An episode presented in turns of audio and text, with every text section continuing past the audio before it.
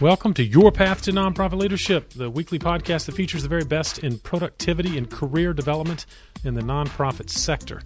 I'm your host, Patton McDowell, and happy to bring you ideas and resources so you can build your professional development plan. Thanks as always for listening and for your great feedback. Glad to bring you these weekly conversations with nonprofit leaders who are truly on the cutting edge of our sector. Speaking of somebody who's been on the cutting edge, I had a fantastic conversation this week with Matthew Zachary, who brings a fascinating story as a cancer survivor and a marketing expert who came to nonprofit leadership in a very non traditional manner, um, but started a fantastically successful organization called Stupid Cancer. And he continues to bring a different approach to leadership that is both thought provoking and refreshing. Of course, he's not afraid to ruffle some feathers too. And you've got to check out his podcast. It's called Out of Patients, and the word patience is P A T I E N T S, uh, which we'll certainly link to in the show notes. And you'll get a sense of Matthew and his style and what he's doing to continue to push healthcare in particular. Well, I admit the title of this episode was intended to get your attention by raising the question of why you should not start a nonprofit or a charitable organization. And Matthew will give you some several specific reasons why. Uh, but he also sheds light on some important topics like getting your fair share from a corporate partnership uh, with your nonprofit, and what books and websites he considers must reads for anybody in nonprofit leadership, and an interesting topic that he has had to explore which is when is it time to step down as a nonprofit leader, particularly if you're the founder. All this and much more in a entertaining and freewheeling episode of The Path. Uh, don't forget to check out the show notes for this episode. It's number 65. Just go to the podcast or the news page at pattonmcdowell.com and you will find all the resources, some links, as well as those books Matthew lifted up, and of course more information about him and the great work he's done through Stupid Cancer and now through his off script media company. Speaking of resources, while you're on our website, make sure you connect with us. Learn more about ways we may be able to help you and your nonprofit. Uh, perhaps your organization could use some help with strategic planning, facilitating a board retreat, or just fundraising and other realms of revenue generation. And of course, we'd love to help you personally with your journey into nonprofit leadership through our coaching or training programs. Without further ado, please enjoy my conversation with Matthew Zachary. Matthew, thank you for joining me on the path. Patton, it is a stellar pleasure to be here on your show. Well, you have a, had a fascinating history and story. I'm excited to unpack all that you've learned. And, and of course, your journey was not one that you always invited. You have been through some tough times, but you have made incredible progress for our sector and I'm eager to talk about that and apply it, frankly, to the leaders that you and I both know that are struggling in some cases to be more effective. Uh, and so that's something we'll talk about. But let's, for those that don't know you, Matthew, maybe share a little bit about how you came to this place in the nonprofit world. Yeah, I, I born and raised in New York City. I was a trained concert pianist and film composer going to undergraduate here in New York at Binghamton. Wow. And then six months before my graduation, I lost the ability to play piano with my left hand. I my fine motor coordination kind of evaporated. And I went misdiagnosed for months and ultimately I had a fucking brain tumor. Oh my so gosh. I had surgery and they found that it was malignant and not benign and it, it, it skewed all the timeline shit and you know man plans and God laughs. So Yep. was not able to go to grad school. Somehow survived a six month. You'll be alive in six months. You'll be dead in six months diagnosis. Fell back on Plan B, so Plan B became Plan A, and Plan B at the time was I fixed Macintoshes in the '90s. A very random niche skill to have in the 1990s for for Wow. computers. So I became like the IT guy at all the ad, ad agencies in the, in Manhattan and I spent a decade learning brands and creative and desktop and Photoshop and just built an entire understanding of that whole universe of Mad Men. And at the same time, I rehabilitated myself and started playing piano again, although I would never be good enough to go to grad school and be John Williams. So right, right. that's like chapter one. And chapter two was I met a guy who was like the first guy who he had cancer too in his 20s and he was bald and Jewish and from New York City and ironically went to my university and I didn't know him. Wow. So name was Craig and Craig was this Alice in Wonderland rabbit hole catalyst that brought me into this world of cancer advocacy which I knew nothing about. I didn't understand and I was really pissed that it took me 7 years to meet somebody like me having gone through the 90s. I, I didn't have a 20s my 20s were shot to shit because of side effects and treatments and all the crap. And um, Craig helped me understand what advocacy meant, at least to me. And it meant that I could create something that I wished I had that could help millions of people today. And that was in 2006. So that's right, right. chapter two. And then chapter three is why the hell did I decide to start a nonprofit with zero experience in the nonprofit sector? Right. I feel like I just built a brand that happened to be a 501c3. And Stupid Cancer was born in January of 2007 from my second bedroom, living with my newly, uh, I think we just got married, my wife, and no kids. And I was willing to sacrifice giving up an entire lucrative career to figure out how do you build a community of angry Gen Xers that don't have a voice in cancer when everything is kids and old people. And that you knew was there was a need. You knew there was, was a yeah. need, and yeah, exactly. My inner marketer was like, "Oh my god, Steve Jobs is right.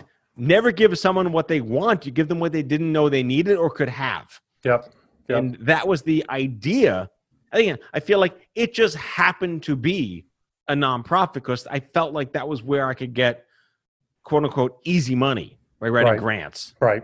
Little did I realize, but that's for next. We can keep that. Yeah, we'll come back to that part. but I mean, in other words, it really wasn't the, the type of organization. You just knew that this community was necessary, and then I guess nonprofit followed thereafter.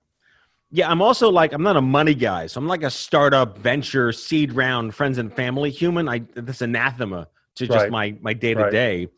And yeah, I- it was such a gestalt to realize, oh my god, I could do this. And and I think what helped support that decision was through Craig, my first peer, there was a bit of a Wizard of Oz curtain that opened up of other people that were Gen Xers trying to start or who had already started their own nonprofits. And I had a lot of professional support in here's how you do it. Right. So I just took a different track, and then I was just one of many groups that started out as scrappy. We live in our second bedroom and have those social life people that give up their careers to try and make a dent in the universe. Makes total sense. But but I'm sure there were a lot of lessons learned, or or did you immediately kind of identify in, in some of those other organizations some of the flaws, I guess, in their structure, and that obviously influenced you? I think one of the more unique aspects of starting a nonprofit in cancer survivorship at a time when everything was Livestrong, cure, ribbons, and wristbands Yep. was that the idea of quality of life in cancer was not a narrative. It was like, oh, you do research? No, we help people today, not one day. And it Right. didn't really resonate with people. Uh, Livestrong in its heyday did a good job to talk about cancer as a lifestyle, but I felt like there was such uh, a discordance in the um, cultural consensus of what cancer was 15 years ago. Today it's very different. We understand it's like a chronic disease, about quality of life. How do you make things suck less in time? It's about your stress and anxiety and finances as much as it is about your biology. It was very different back then. So initial hurdles were how do we go to market and prove that our mission is just as valuable as cure? Again, niche to this particular segment of nonprofits. It was very research heavy, right? I mean, you were the research was everywhere, but not really the quality of life that you were trying to espouse. Right, exactly. And that that was the first hurdle is trying to create a national public narrative, not just that young adults are kind of screwed because everything's kids and old people, Yeah. but that our quality of life matters as much as our quality of care. That sounds jargony, but Right, biology and psychology go hand in hand. And I guess the sub narrative there, which which I think attributed to why the young adult cancer movement worked, was well, why is cancer so much different when you're not 80? It's like, well, our gonads work. It's about you know having a family and doing normal things that you should be doing every day in your 20s and 30s and all that comes to a screeching halt and we deserve the right to have an improved life so we can become productive citizens of the country and contribute to the economy by raising kids and spending money on pampers. Right right. But I, I take it, uh, Matthew, as you looked around at the other cancer organizations, this demographic, this age group you were focused on was largely secondary in the larger kind of cancer institutions and organizations? Yeah, I mean, Craig worked in general policy, you know, the Children's Cancer Act and drug pricing and all sorts of health inequities and access policy stuff. Right. But right. underneath policy, and I, we can get to policy in a second, but underneath that, it wasn't just, you know, cancer patients deserve better beyond biology. It was like my own generation was really fucked by the system because most of the attention was to most of the people who got cancer, which is yes. reasonable over 65, but only 6% of cancers are under 40, eh, which includes all the kids.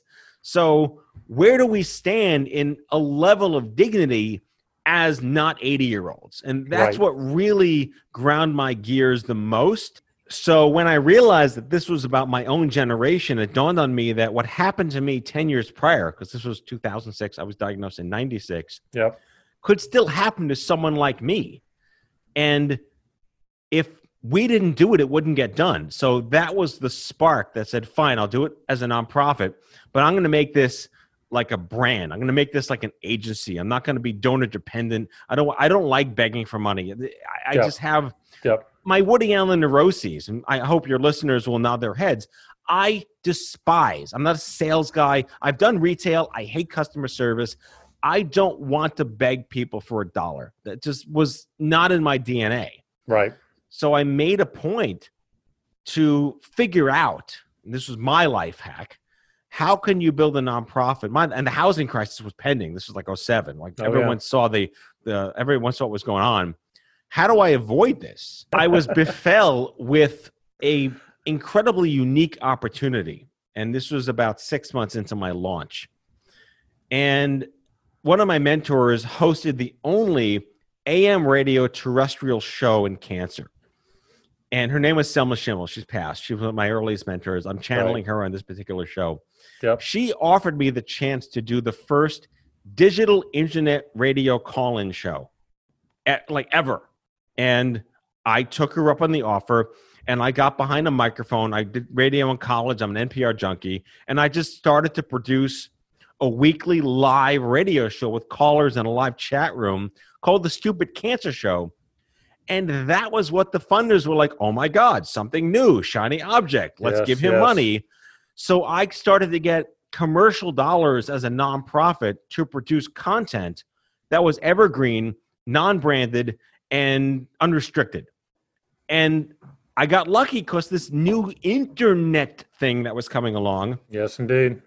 Befell like is the word again, like, and that's how I was able to start creating revenue to at least get it off the ground. You know, pay an intern, build a website, little things that you forget about. Not, I was in my house for two years. There was no office, so you know the scrappy starters trying to get things done. The mom and pops. I hear that mom and pop isn't really something you should say anymore. Um, in the interest me. of renomenclaturizing yeah. our planet, right. I think they're called kitchen table nonprofits now. Got it right.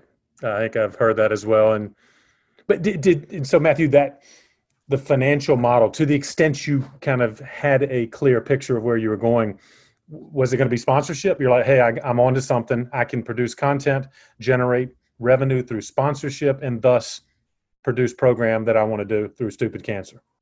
So I, I, I endlessly channeled my agency friends, my yep. you know the yep. CEOs and the chief marketing people, and I asked them like, who's the next consumer demographic that every brand is going to want to attach themselves to? And they said millennials, and I said, what's a millennial?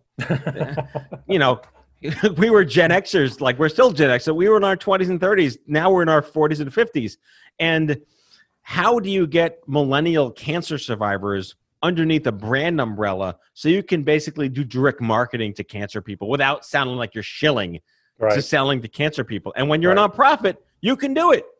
So another thing that happened, I, I think this is this is a little unique to cancer, is that between like 06 and 2010, there was a massive shift in understanding of how drugs were developed. And this was after the Human Genome Project manifested therapies that wound up not being about how old you were or where the cancer was in your body. We call that geographic cancer. right. and- right. These drugs were helping any age group as long as you had a gene or this or this. So the drug companies started to realize that, oh my God, we can go after millennials and Gen Xers because they're more engaging. They'll tell us more stories and they'll help us, quote unquote, innovate whatever they want to get done. So the young adult cancer movement became this asset to the entire pharma bio, payer, policy universe. So we were poachable in a sense because we had the community, but stupid cancer wound up having the largest community because of the radio show. That's fantastic. And you knew you were onto something then for sure. And then, or how long did it take? It sounds like not very long for there to be some real momentum. Well, again, this was back in the days of when social reach was a word before influence marketing became a word. Right. And I'm, I'm channeling again like DVDs and CD-ROMs back in 2007, 8, and 9. It Uh, was a very unique, irreplicable moment in culture to start a nonprofit. And having worked in the agency world and understanding marketing and trends, I had this unique crow's nest that I shared with all of the other fellow groups under this movement umbrella. That if you want to generate revenue, it's about the value of your audience versus going after people to donate $5. Right. And at least for stupid cancer, I was able to today we say lean in, but I, I literally just doubled down on if we're going to become the millennial culture community, what companies want access to these people because they may be sick, but they still need a bank account. They still need to buy a car. They might be broke, but they have to pay their rent. You know, there was no apartments.com back then, but you know, how do you get roommates.com to care about your sick person? Like that was my thought process. And just to put that in a bun, I feel like I was able to skirt around the vulnerabilities of being donor dependent by creating value through experience marketing versus through pity marketing. Right. Did, did however did philanthropy begin to ease into your mindset? Again, I know it was not something that was uh, popular in your mind in terms of begging for money, as you put it. But I would think philanthropists with uh, you know genuine enthusiasm would want to support you. My response to that is akin to the fact that it was a different moment in time. Right. Major donors want cure, they don't want care. And this was the largely dogmatic principles of where the money was going. Oh, I already give $50,000 to Sloan Kettering or to the American Cancer Society or to Right. this research group. I don't see any value. They didn't say these words, but they were saying these words, you know, inside their head. Yep. Why should I support you? You don't do research. And it, it hurt all of us. We were like all about quality of life and what we called psychosocial well being and access to peer to peer resources and experiences and navigating the, the practical issues of getting through cancer when you're 26 and fertility navigation wasn't cure, wasn't sexy. Right. So there really were not a lot of individual philanthropists that gave a shit about our mission. And we also aren't able to quantify impact. And that's again goes back to what I said before. You're not building houses, you're not curing disease, you're not digging wells, you're not providing water to African tribes, you're not doing things that are tangible. Right. and it's it's a it's a devastating way to accept sort of a philanthropic slap in the face because you can't show oh this and this. So i started to figure out how i can show tangible deliverables. And just going back to marketing we were able to go google analytics was brand new back then so I learned how to qualify and quantitatively put together impact reports on web traffic and lead conversion to newsletters, or listenership calls to action to take surveys. And we used to call it CPM in those days, channeling my Don Draper, CPM, right. cost per millions. And exactly. Being able to put together a marketing deck for your nonprofit that wasn't about mission and why you should give, you know, for this amount of money, you can reach 100,000 people to lead convert to this call to action. No one said that in charity. Yep. But I put that together. And I feel it was just like a bit of MacGyver life hackery to avoid my neuroses of asking people for money. Because you could appeal to a corporate entity or the corporate mindset, which absolutely translated in their marketing minds, right? And indeed yeah. brought revenue to you. Yeah, more jargon back then was corporate social responsibility, you know, right. CSR, you know, there is no CSR today. Now it's just whatever we can do to slap something pink on a blender and tell you it's for good. So it, it, it was a moment in time. I keep saying that that was very different than how I would speak to non-profiteers in 2020. Well, I was going to ask you if, if fast forward, have you changed any of your philosophic stance toward quote pure philanthropy, or do you still feel like that's problematic, uh, kind of from your perspective? So this episode is being recorded during COVID. Right. And among the millions of things COVID has revealed about our country and our business and our dogmatic principles as citizens, it's shined probably the brightest light on the utter fragility of the nonprofit business model. Good and point. it all goes back to donor dependency. That vulnerability that too many of them have, right? Yeah. I witness this every day collapsing nonprofits. They don't have you know reserve funds they operate day to day a lot of people have to keep their day jobs because they can't throw both feet into the pool to run the company and firing people is never a good thing and letting staff go and and, and you know the word pivots back in style because these groups have to figure out what do they do to stay alive and it's made a lot of them question do we even need to deserve to exist anymore what value do we have if we can collapse in a matter of two months. That's well, and and you and I talked about this. We we put an intentionally provocative title on this episode, Matthew, as you have suggested, because I think often the narrative is, well, I'm passionate about a cause, so why don't I start a nonprofit? But in fact, you have been emphatic about, well, maybe not. why you shouldn't start a nonprofit, and maybe you could speak to exactly that because maybe it's the thing you just said of, you know, you're too vulnerable at the outset. Why are you even doing it? So don't start a charity is a little clickbaity, but it lures people in on purpose because there are lessons to be learned for those who haven't yet started one and or may or be thinking one or for those who bad things haven't happened to yet and you may consider it once bad things do happen to you. And it's it's difficult it, there's a psychological warfare that goes on in the human brain when bad things happen to you, where you are knee jerk, horse blinded into desperately wanting to fix it. And you can't because if someone dies of cancer or there's a rare disease or you're God forbid, you know, there's a, a childbirth issue or a, you know, you can't fix it, but you right. want to fix it deferentially. And there's a lot of let me say that again. There's a lack of objectivity in those moments because you're not thinking of the bigger picture. And first and foremost, a nonprofit is a stigma. It's still a business. It's an S corp, it's a C corp, it's a B corp, it's an LLC. It needs budget, it needs marketing, it needs finance officers.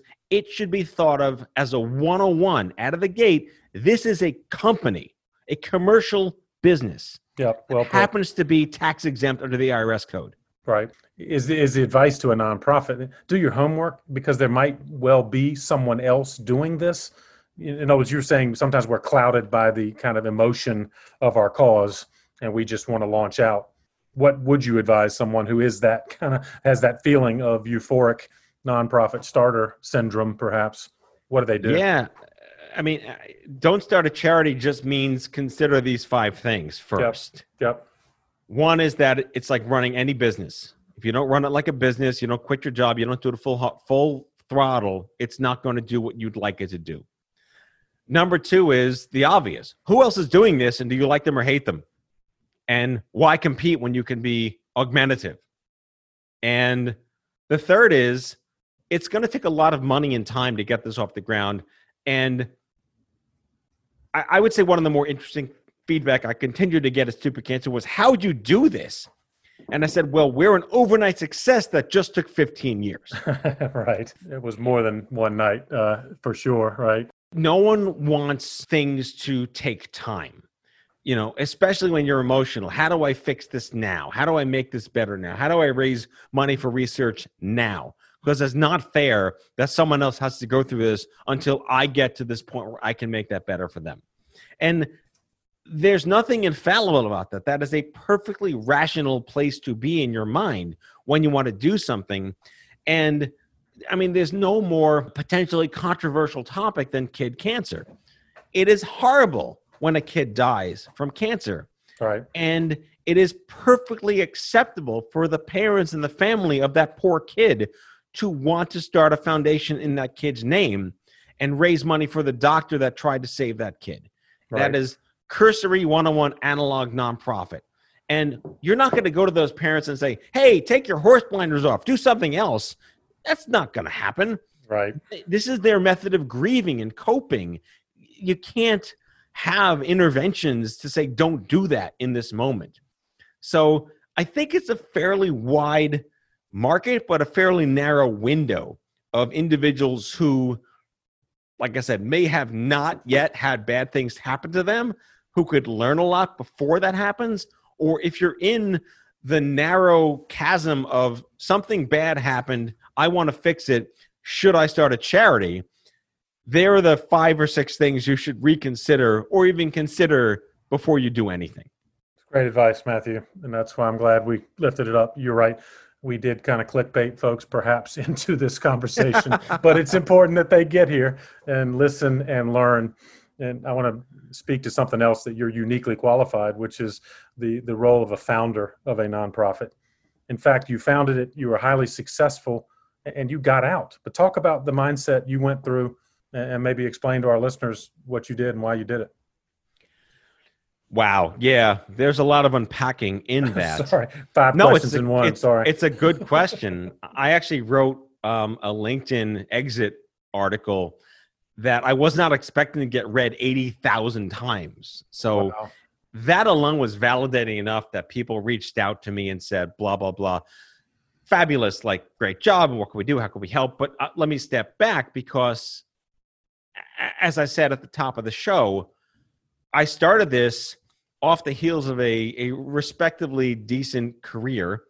I had some money I was newly married with no kids and no real agenda. I had nothing to lose by investing a year or two of my life and seeing if this could become not a career for me, but something where I could just do something and feel good about helping the next me. It right, wound up becoming right. a phenomenon in the largest cancer community in the world for Gen Xers and millennials and redefined a lot of business models and Harvard case studies and whatnot. But by the time like 2017, 2018 rolled around, my kids were seven and eight. And this is the old tale of like, I want to be a dad and they don't know who I am. And I'm traveling. And we hosted a trade show every year uh, during their birthday. And we, I, I traveled to an international congress every year the weekend of my birthday. And I missed my birthday with my family and my daughter's dance recital. These are nodding heads on your show, hopefully. Uh, I'm nodding. I'm nodding myself. Yes. Yeah uh, and you know you get old and creaky shit starts to hurt you're like that didn't that wasn't there before you know and you just you kind of get tired and and yeah you don't want to give up your, your baby but I, I talked to my dad and he gave me a really incredible little quip which is that uh, stepping down is hard but knowing when is harder yeah and it took some really extreme, unfortunate circumstances to convince me it was time to go. But once I decided to do that, I reconciled one thing.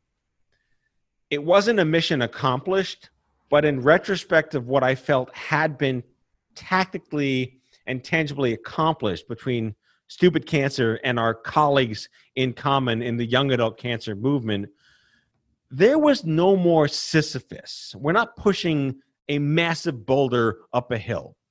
It was mission accomplished with an asterisk. And now I can port that cancer in young adults sucks equally to cancer in everyone else Right. versus sucking 10 times worse than everyone else. And that's how I reconciled it was time to go. Was that what kind of runway, Matthew? I mean, was that a, a year before that? Did you kind of have an intuition that, all right, or was it more sudden? You know, you don't realize it until it's right in front of you, like anything else. Like the Right. trauma is very subtle. and I think where where I really broke in half was in the summer of 2018. I had to be in Los Angeles for three consecutive weekends in a row for three different major events I had to go to. Wow. and by the third one i just i couldn't imagine ever doing this again and i was on a rooftop with a dear colleague of mine and i just i blurted out i don't think i can do this anymore Yeah, And- it's time. it's time but she Yep. said something to me that my wife wouldn't say my dad wouldn't say my our board wouldn't say they said you know what you're going to be fine not what the fuck is wrong with you you know so Good for her. Good just for her. hearing right? those Yeah. words uh, we, there was no succession plan we had to invent it on the fly because when i got back in august i told our key people their jaws dropped they're the ones that said what's going on and we had to spend seven months i'll use the metaphor of develcroing me from the sedimentary layers of 15 years of the Wow, organization that's quite an illustration, but yes, Yes. it's appropriate, isn't it? but I felt so free and I felt completely unrestricted. The albatross or the metaphorical albatross that I was enduring uh, was reconciled by that I really had built my own glass ceiling, and the only way up was out. So, advice for nonprofit leaders, veterans. I guess it's hard to give them some formula, is it not, when it's time to go? But you just sense it, and obviously, this succession planning is something we can talk about too, which you were kind of forced to do um, suddenly, perhaps. Yeah, I, I can't understand the unique psychology that goes into every any individual's desire to feel accomplished by that. But if you start to hate your job, it's probably a It's a sign, sign. that you're Yes. not cut out to do what you're doing now. And when it stops being fun, and I say fun with quotes because Right. no one wants to cure kid cancer and think what they're doing is fun. But if you wake up every day and say, I can't wait to get to work and make a difference, and here's how I'm going to feel about that, then this may be a time to do some introspection. And nonprofit founder therapy is a very niche market. There are very few of us that know when the time is right to step down and, and just accept that parting ways with your baby is an issue of trust and ownership issues because it'll never be the same without you, but it doesn't have to be the same without you. Great point. Matthew, was there some comfort, however, knowing that you had built an organization that could survive without you? Did that provide some sense of, I guess, transition for you? It did. I think the lasting impact of Stupid Cancer as a brand, as impact, will will go down in the annals of nonprofit advocacy. There's no doubt that there's a historical aspect to what it stood for, what it continues to stand for, and it will evolve. It is currently still there. It's doing great work. It's evolving. They're figuring out what's next. They're enduring COVID like any other nonprofit, and young adult cancer isn't going away. Like the mission will endure. It's like, you know, cancer's a, a supply only market. No one wants to shop in that store, but the demand is endless because people still keep getting sick. Yes. So indeed. there's always a need for that. And it has to evolve to suit the nature of how people engage with quality of life, peer support, and mental health. So I have the absolute utmost confidence in its legacy, its impact, my footprint, and what it will carry forward without me. Because I'll never not be the founder, and I will always carry that mantle. And I'm very proud of that. And I've managed to channel that going back to my acceptance and loss and grief that I did go through. sure. my new venture carries all that energy forward. Well, I want to talk about that in just a minute. Let me ask you this. I guess I'm just curious. Is it hard not to kind of stick your head back through the door and see what's going on? Or have you been very intentional about, no, I've got to completely stay away and let, you know, the new leadership do what they need to do? It was a very difficult conversation to have, but the metaphor that I was able to come up with my with my colleagues and peers was that, you know, if you take a Tootsie Roll and you warm it up and you start pulling it apart, that string never breaks. You know, you got to pull it really far apart. It. Right. And right. I just needed like like the Skor bar, the Heath bar, the toffee bar to crack in half and walk away. And I left the board of directors, I left the advisory board, I left our corporate councils. I just walked away, cut it out, several like ex, uh, excised it you cut from my cord, soul. Literally. Yes. And my relationship with the organization now is kind of an in case emergency break glass okay. advisor. Okay. But I, I never will not, I hate double negatives, be there for them for guidance and advice and support. Understood. And I, I can only imagine how hard it is, as you said, to birth an organization, raise it, see it succeed, to not stay somewhat connected. But you've pivoted. Forgive me for using the term again, but everybody's there using it. I might as well. I forgive you. Um, you. Have become an absolute champion of patient advocacy, and I'm guessing that has to be incredibly rewarding. That this new chapter. Talk about that. So, in retrospect, there was one specific thing that I genuinely missed after exiting Stupid Cancer, and it was the one commodity that they had to sunset in my absence, and that was the radio show. Wow. Right. I mean, I've been called all sorts of amazing things in the media from the strategic douchebag of cancer advocacy to the Howard Stern of cancer to the Dax Shepard done right and wrong of health advocacy. That's and high praise. That's high praise. You know what? It's like in private parts. Like people listen whether he says good things or bad things. And I was the curmudgeon irascible Lewis Black, and I right, owned right. that personality across 450 shows and thousands of guests and millions of listens across that span. We were first to market, so we people flocked to that show. I missed being behind a microphone, and right. I took a sabbatical. I took 2019 off to do like a tour and I got to see my kids and I had speaking engagements which I guess, you know, just like paid the rent for for, for sake. But my community of peers and professionals helped me figure out how do I get back behind the mic without just being another podcast, which is another don't start a fucking podcast we could do separately on your show. But I wanted to figure out how do you get patient advocacy, patient education, consumer health protection, population science, public health narrative, and leadership into a broadcast platform, not just another radio show. Right, right. So, Off Script Media, my new venture, is the most empirically emotional carry forward of my tenure hosting this stupid cancer show. Yeah, love that. And and, and that's my emotional uh, sanctuary. This company is an extension of my work. So I haven't lost anything in transitioning because now I told the emotional lines of owning both sides. That's fantastic. Obviously, we'll include in the show notes. Uh, out of Patients, I, is it getting the response you thought it would, and, and is it fulfilling in a sense of what your mission is in starting Off Script Media? It is. I mean, again, with an asterisk, we're less than a year old. We're trying right. to prove a brand new model in advocacy that an audio intervention, when you enter the shit I have cancer store, is of support and value to people who just want to listen to something and not watch something. And it's an augmentative way to improve awareness. And we're sorry you're here, and here are some resources and support.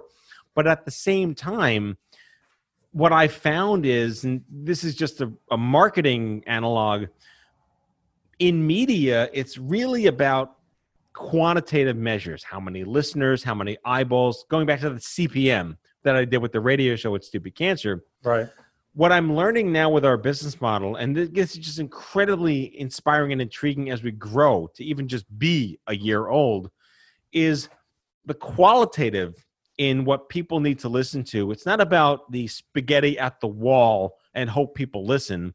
You know, one giant napalm ad in a magazine and you hope you get some some some clicks or whatever. Right. You can create such niche content that's underwritten and supported by your clients and still have the same response that you're making a difference to people.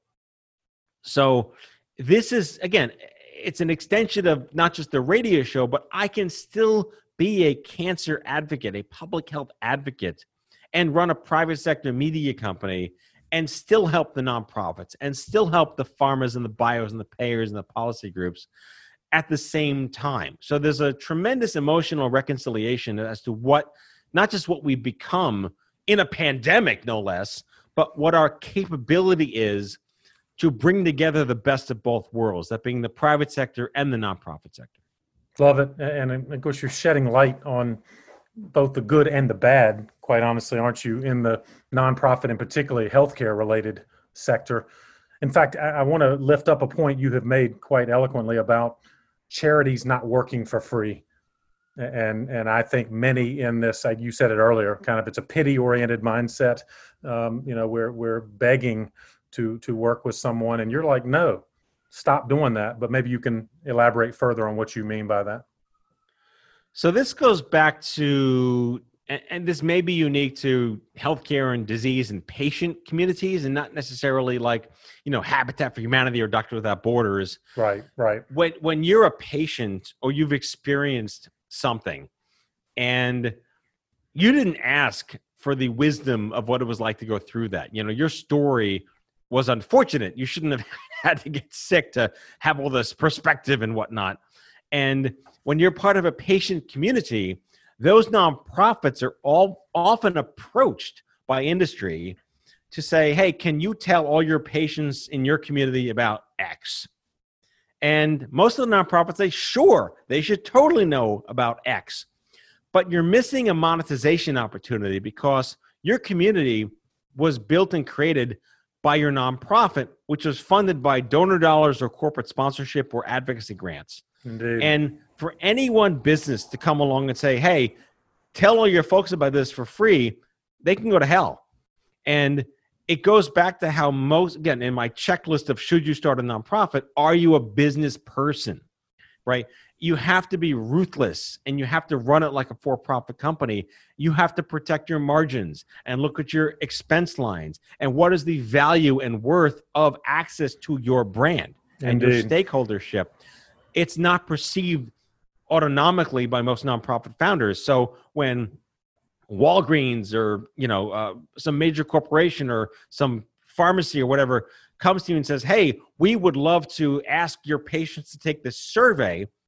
Don't give it away for free because they expect it for free because oh you're a charity it's good for you no 50 grand 100 grand come up with a rate sheet roi and marketing and then sell the value of your audience that stand up me, for the value right? stand that to me it. is the missing piece of where nonprofits fall short not to their own detriment it's too easy to be taken advantage of by industry yeah could not agree more and i think that's that mindset, right? And, and, and I guess it goes both ways. We in the nonprofit sector, if we're not willing to stand up for it, it's just going to be uh, continuation, right? And the corporate sector will continue to just use us uh, in that kind of, uh, I think, diminished perspective. It's it's regrettably rinse and repeat. Right. Well, someone else I want to bring up, Matthew, in our conversation, uh, a huge impact in your life was Dan Pallotta and I would say related to this discussion of nonprofits not valuing themselves perhaps enough, or perhaps more importantly, donors not valuing and, and asking nonprofits to, to do incredible work with very limited resources. But maybe you could speak to how Dan Pallotta influenced you. So I'd encourage all of your listeners to Google Dan Pallotta, P A L L O T T A. He has one of the most watched TED Talks in all of TED Talk history called The Way We Think About Charity is All Wrong. That is your onboarding to Dan Pallotta before you even read his books, Charity Case and Uncharitable. He has been a staunch ally and I would almost say the rabble rousingest rabble rouser of questioning the value of nonprofits with respect to the fact that when you don't have impact, like when you're in cancer survivorship or you know AIDS work or disease management, donors want to know quantitative impact in what they are giving their money to. Well, I wanted to go to mission. Fine, that's great. But if we don't have electricity and employees and payroll and health benefits and you know whatever dental there is no mission we can't do our job without this team and they don't want to quote pay for salaries or pay for this because there's this judgment and stigma that somehow getting paid well at your rate what you're worth in nonprofits is unfair to the mission Yeah, And- crazy. Right. And I'm not saying anyone working in nonprofit should make $15 million a year. I think that's egregious. But if your budget is a billion dollars, don't you want somebody in that chair that can run a billion dollar company and choose to not make a hundred million but make 15 million and do a great job? And Dan's other argument is that, you know, compensation being one issue, it takes money to make money. Right. And if you invest $50,000 in a fundraiser to make a quarter million dollars, but you invest a quarter million dollars in a fundraiser to make $5 million, they're going to yell at you for investing too much money to make more money. Right. So there's your rub. And that's what Dan Pallotta is all about. He's become a dear friend, a mentor, a colleague. And I've had him on my show a bunch of times. If people want to listen to my show out of Patients, I'm the only Matthew Zachary in podcasting. So just Google Matthew Zachary. To. Oh, we'll have it in the show notes, but you're easy but- to find. scroll through the feed and find the one with Dan Pallotta. He is exemplary and he doesn't stop. He's he's he's not a guy to like he knows he's Dan's a guy that keeps reinventing himself where he's he doesn't ever have a glass ceiling because he keeps building a new house to raise himself up into. So I wouldn't again go every listener in the nonprofit space. This is the therapy you didn't know you needed: is to learn, listen, and read the teachings and dogmatic principles of the Dan Pallotta. Love that. And we will absolutely lift it up. And I have a sense that you may lift up as one of your parting gifts a book by Dan. Um, is there progress on that front from your conversations with Dan and your own observations? Do you think we're making progress on the overhead myth? I think as Dan first coined it. I'd like to believe so. And one other thing that Dan does as a project, he has something called Bolder Board, B O L D E R, not Boulder, Colorado. The Bolder Board training series is for nonprofit board of directors members to get an understanding about donor relations, overhead myths, and how they can actually do their jobs as board members. But it's up to the organization to know what their job should be. Right. So, efficiencies, professionalism, dogmatic principles, efficacy, rating and ranking each other, firing board members. Like there's an ecosystem that is like this silent, un, un, undiscussed. And his book, Uncharitable, is whatever that is the onboarding. If you're going to go into nonprofits, you read that book first. That's the textbook, isn't it? That is the textbook. That's pedagogy. exactly. Well, someone else who's not afraid to tell like it is, I'll put you and Dan in this category, is Vu Le. And he has uh, been a wonderful spokesperson for the sector, again, shedding light on topics that are not always comfortable. But talk about how he has influenced you, and frankly, you've influenced him, I think, in a, a very positive way. So I started out really rough and tumble. Some of the early days were were really um, we exacerbated the problem and made a lot of noise. And I eventually have to clean up a little bit to play the game, and I get that. Right. But right. Vu came along with with this like, man, he was like me on steroids when I was like 26, whatever. and he had a non he had a blog called Nonprofit with Balls, and it was the most like satirical, sardonic fuck you to the donor universe of what everything's wrong with charity. He was like the the I don't know, like the the spark, like the the echo of Dan Pallotta's next generation, the the mm-hmm. kid you want to like amazing genius content. And like anything else, he eventually got funding for his charity and he pivoted to now it's called nonprofit AF, which for the cheap seats in the back means nonprofit as fuck.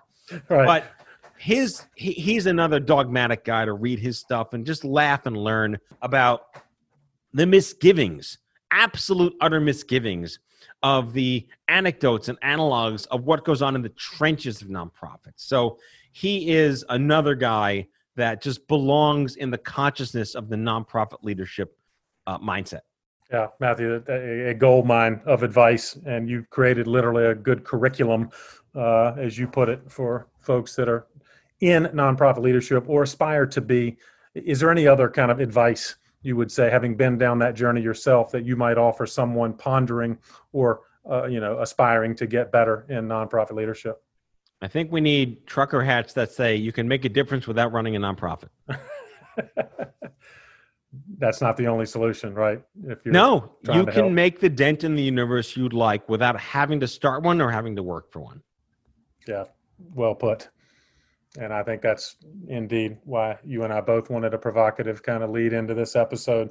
We need people, we need good people to get involved, but there may well be an existing nonprofit you could help versus starting your own, right? Agreed. Wonderful advice throughout. What, which of Dan's books would you lift up, uh, did you say, as your kind of parting gift to our listeners? Well, there were two. There's one called Charity Case and one called Uncharitable. I I would start with Charity Case, okay, and then Uncharitable. But just go to danpallotta.com. It's all there. His entire universe is there, and it's going to blow your mind. Yeah, love that, and we'll happily do so. But I will equally, with enthusiasm, lift up all that you're doing, Matthew. Where do you want people to find you? Obviously, we need to check out Out of Patients as a wonderful podcast venue. What else would you like people to know and/or find out uh, to you know follow you? I'm online at matthewzachary.com. That's Z A C H A R Y. People are spelling with an E. I don't know why. Zachary. Okay, good luck with that.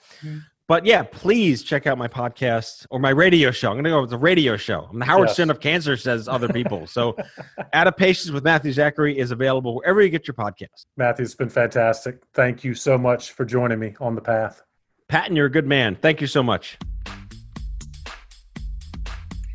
Well, I hope you enjoyed this conversation with Matthew as much as I did and accepted the challenge to think differently about how you approach your professional journey and frankly, your organization strategy and ways that are perhaps entirely different than you started at the beginning of this episode. Don't forget the show notes are available on our website, pattonmcdowell.com, where you can find out more about Matthew, his recommended reading, and how you can connect with him, listen to his podcast. As always, I'd be grateful for you sharing this episode with someone else on the path.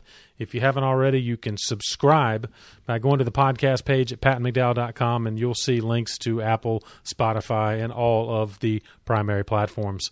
Don't miss out on any of these weekly episodes. They come out every Thursday, as well as bonus features we're producing at least once a month.